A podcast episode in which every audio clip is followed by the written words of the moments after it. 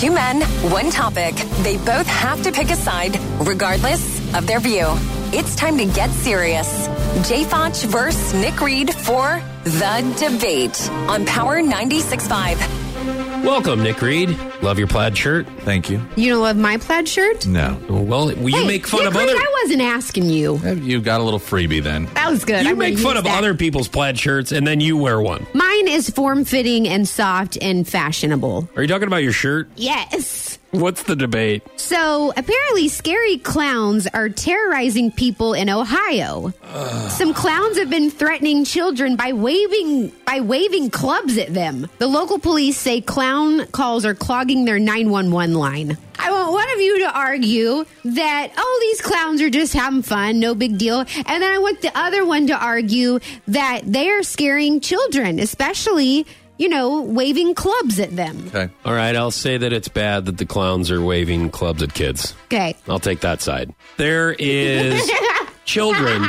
There is children? There is children in our community that love clowns. They have seen clowns at circuses. They have little clowns that spit water at them out of their shirt. there are clowns with big red noses. They have balloon animals. They have magic tricks. This is a children's character. It's a clown. It's supposed to be loving. We don't want to have these clowns that are angry at children, waving clubs around, terrorizing people around the Halloween time. We want clowns to be kid friendly, and you guys are ruining this. Don't scare the kids of our community. We're sticking up for these kids. Yes. Stop waving your put your club in your pocket. Don't bring it out when you're around kids. Now, We're talking when we say clubs, we're talking about Like a club. bat. Okay. Like a billy club. bat- a billy club. so I forget. I'm doing what now?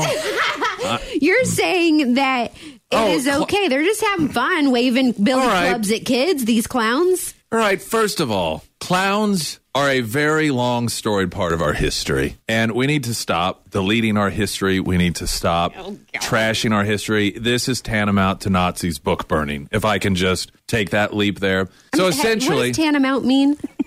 just Google it and pray that autocorrect has has the, the, the slightest notion of what you're trying to type out.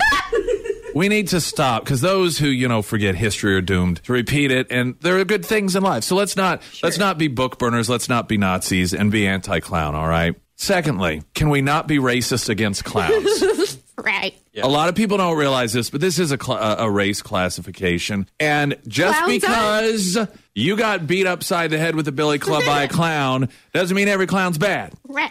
All right? Just Oh. because you got yelled at at Burger King by a clown because you didn't have, you know, the Whoppers ready to go doesn't mean that all clowns are bad. Right. Just because a clown stepped out on you after you had your baby